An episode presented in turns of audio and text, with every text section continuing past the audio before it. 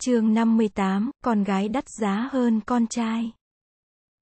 Một hôm nọ đi khất thực qua một xóm nghèo bụt gặp một đám thiếu nhi đang chơi giữa đường. Các bé đang súm nhau xây một thành phố bằng đất và cát, chúng xây thành vua, kho lúa, nhà cửa, và đào một con sông chảy qua thành phố. Bọn nhỏ đông có đến 15 đứa.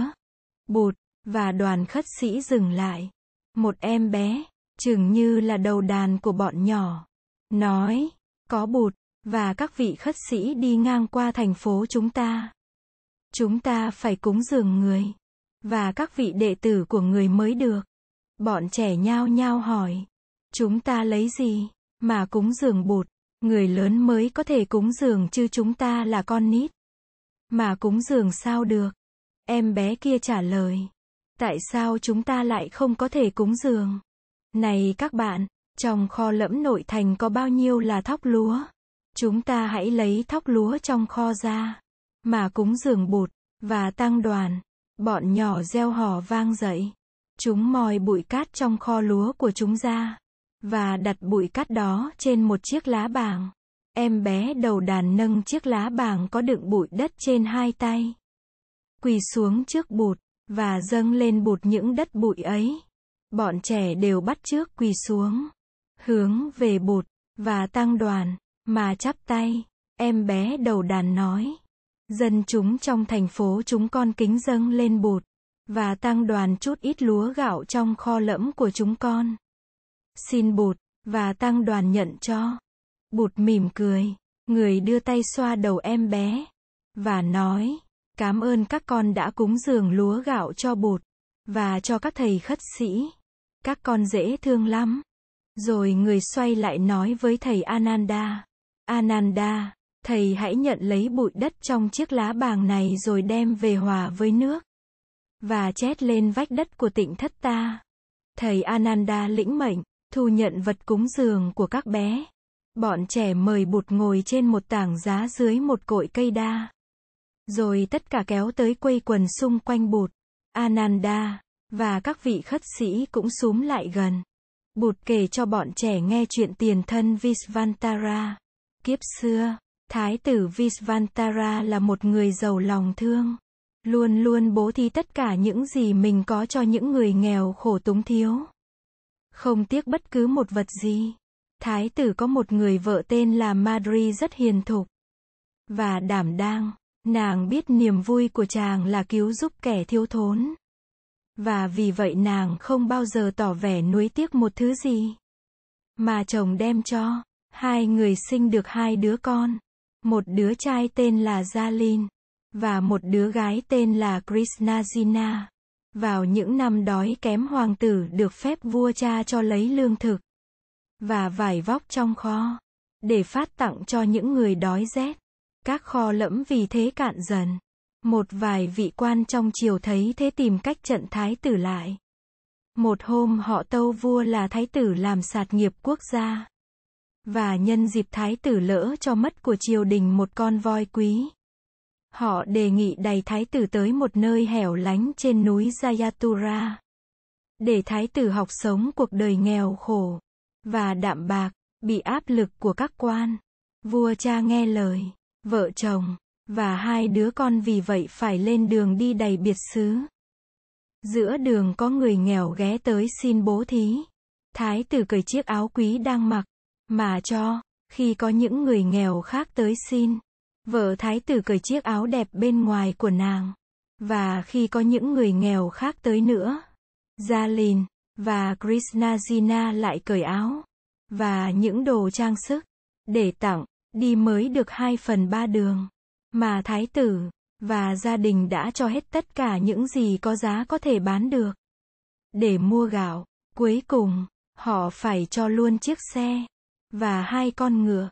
Thái tử ẵm lin, Madri ẵm Krishnajina họ đành lòng đi bộ tới xứ Jayatura, để sống thời gian lưu đày của mình. Không còn của cải gì.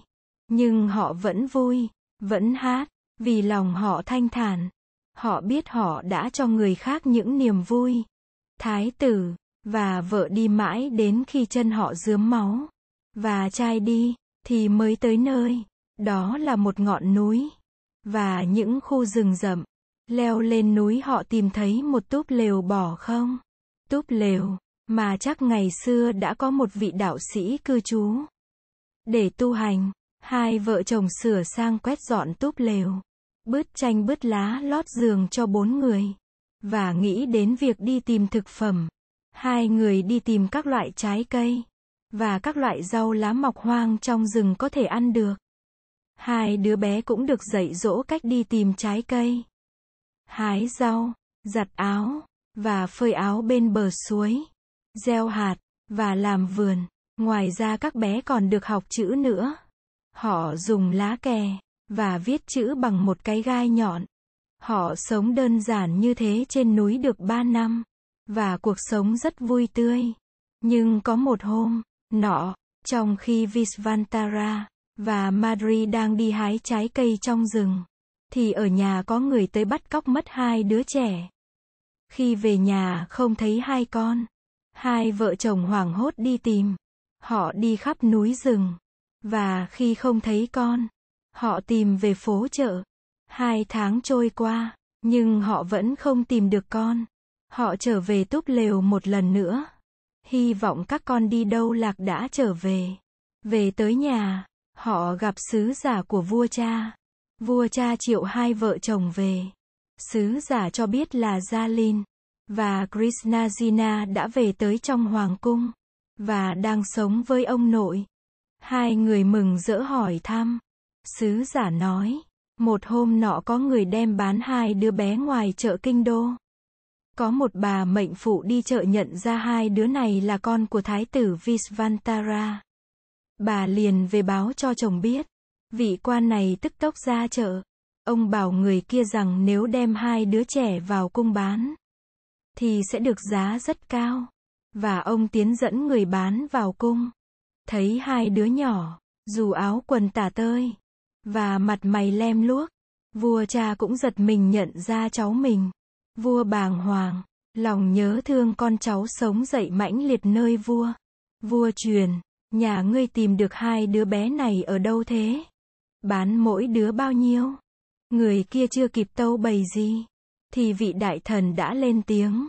Tâu hoàng thượng, đứa bé gái bán giá một ngàn lượng vàng và một ngàn con bò. Còn đứa bé trai bán giá một trăm lượng vàng và một trăm con bò. Mọi người, kể cả hai đứa trẻ, đều ngạc nhiên. Vua hỏi, tại sao con gái lại bán đắt hơn con trai? Vị đại thần nói, vì hoàng thượng quý con gái hơn con trai. Các công chúa không bao giờ bị hoàng thượng trừng phạt và la dày. Cả đến những công nhân trong cung cấm cũng được đối đãi thật tử tế. Hoàng thượng chỉ có một đứa con trai duy nhất, mà hoàng thượng lại đầy lên núi xa ở với cọp beo. Phải đi hái trái rừng, để ăn, và, để nuôi con. Như vậy con gái không đắt hơn con trai là gì? Vua rơi nước mắt, thôi khanh đừng nói nữa. Trẫm đã hiểu rõ rồi. Vua hỏi người kia gặp hai đứa trẻ ở đâu? Người kia trả lời là đã mua lại hai đứa bé từ một miền núi xa xăm. Vua ban tiền bạc cho người ấy, và ra lệnh cho người này cộng tác với thám tử của vua truy nã người đã bắt cóc trẻ em đem đi bán. Rồi vua gọi hai cháu lên, và ôm vào lòng. Vua hỏi thăm về cuộc sống trên núi. Sau đó, vua lập tức ban chiếu chỉ triệu vợ chồng thái tử về. Từ đó về sau, Vua rất cưng chiều thái tử, và còn làm hết sức mình, để giúp thái tử có thêm lúa gạo, và vải vóc, để chia tặng cho những người nghèo khổ. Bọn trẻ em nghe Bụt kể chuyện một cách say mê. Bụt nói, Thái tử Visvantara tìm thấy niềm vui khi chia sẻ những gì mình có với những kẻ khác. Này các con, hồi nãy các con chỉ cho ta một ít bụi đất trong kho lẫm của các con. Mà ta cũng đã rất vui rồi. Các con nên biết, mỗi ngày ta có thể đem lại niềm vui cho kẻ khác bằng cách tặng cho kẻ ấy một món quà. Món quà ấy không cần phải mua. Khi các con hái một hông hoa bên bờ ruộng đem về tặng cho cha mẹ là các con đã cho cha mẹ các con. Một niềm vui rồi. Nói một câu hiếu thuận. hoặc dễ thương cũng là một món quà quý giá. Ôm lấy cha mẹ, mà nói rằng, mình rất thương quý cha mẹ đã làm lụng khó nhọc, để nuôi mình, đó cũng là một tặng phẩm rất quý. Một cái nhìn, một sự săn sóc nhỏ nhặt cũng đưa tới những niềm vui. Đối với cô bác, và bạn bè, các con, cũng có thể làm cho họ vui bằng những tặng phẩm như thế.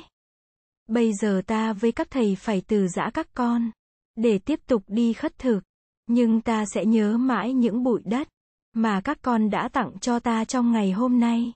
Bọn trẻ em rất sung sướng được gặp bụt ngày hôm ấy. Chúng bàn nhau sẽ rủ các bạn tới tu viện Zetevana, để, thỉnh thoảng được nghe bụt, và các thầy kể chuyện. Mùa nắng năm sau, bụt về Rajagaha, thăm hỏi, và dạy dỗ đại chúng ở đây xong. Người lên núi Linh thứ. Y sĩ Jivaka được tin bụt về Linh thứ liền lên núi thăm người. Rồi Jivaka thỉnh bụt về vườn xoài của ông dăm bữa. Bụt nhận lời. Thầy Ananda cũng đi theo bụt. Y sĩ có một vườn xoài rất mát mẻ. Và sum xuê. Xoài ở đây đã lên tới năm thứ 8. Jivaka đã dựng một tịnh thất nhỏ. Để bụt ở. Hàng ngày ông đem thức ăn chay do ông tự tay nấu. Để cúng dường bụt, ông xin bụt nghỉ ngơi ít hôm đừng đi khất thực. Để có dịp bồi bổ lại sức khỏe. Ông lại đem thuốc bổ đến. Để cúng dường bụt, thuốc bổ này gồm toàn rễ cây, lá cây, và trái cây. Một hôm ngồi với bụt trong vườn xoài. Jivaka hỏi, lạy bụt, có người đồn đãi rằng các vị khất sĩ được phép bụt cho ăn mặn. Họ còn nói, Sa môn Gotama cho phép giết thú vật, để làm thức ăn cúng dường ông ta, và các vị khất sĩ học trò của ông. Có người than thở, vì Sa môn Gotama, mà dân chúng phải sát hại sinh vật, để làm thức ăn cho ông, và cho đệ tử ông. Bạch Thế Tôn, con thấy những lời đồn đãi này không đúng, nhưng con muốn nghe Thế Tôn trực tiếp nói về điều này. Bụt nói, này Jivaka, những ai nói rằng, thầy cho phép giết sinh vật, để làm thực phẩm cho thầy, và cho các vị khất sĩ. Những người ấy đã không nói đúng sự thật. Jivaka, thầy đã từng nói rõ nhiều lần. Nếu một vị khất sĩ thấy người ta giết thú vật, để làm thực phẩm cúng dường mình, vị khất sĩ ấy phải từ chối không được ăn. Nếu không thấy, mà chỉ nghe nói rằng, người ta đã vì mình mà giết thú vật, thì vị khất sĩ cũng phải từ chối không được tiếp nhận thực phẩm. Và hơn thế nữa, dù không thấy không nghe, nhưng một khi đã nghi rằng người ta có vì mình mà giết thú vật, thì vị khất sĩ cũng phải từ chối không được ăn. Jivaka, theo phép khất thực, người ta cho thức ăn gì, thì phải nhận thức ăn ấy. Nhưng trong trường hợp đã thấy đã nghe, và đã nghi rằng người ta đã vì mình mà sát hại thú vật, thì vị khất sĩ có quyền từ chối, và phải từ chối, như thế mới nuôi dưỡng, và bảo vệ được lòng từ bi của mình.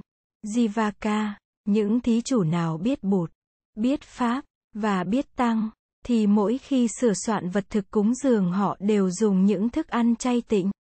Trong trường hợp không có sẵn các món chay họ mới chia sẻ cho các thầy khất sĩ món mặn họ sẵn có.